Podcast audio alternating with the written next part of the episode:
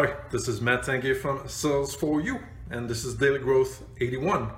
Today I'm going to talk a little bit about service orders and acquittals. So this is an idea that comes from my mentor Scott Gillespie, and it is a practice that's not very common actually, and is a good practice for business. So acquittals are actually really used in nonprofits and when funding organizations or businesses where you're basically justifying the use of the funds, basically what you're listing out what you did with those funds, right? So the principle is the same in business when you're doing projects and billing your clients. So generally your client is gonna create a service order listing out things that they want, or you can actually create it for them and then you're both gonna sign it. So this document simply lists the elements of the project that you're gonna work on. So basically the tasks the things that you're going to do. So I have an example here of both the service order and the acquittal that I'm going to mention in a minute.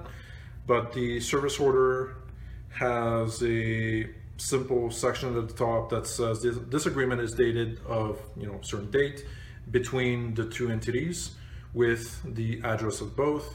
And then you have a bit more details for each the supplier and the purchaser. So the name, the job title, the email, the telephone, for each. And then you have the service description, basically a summary of what's going to be done.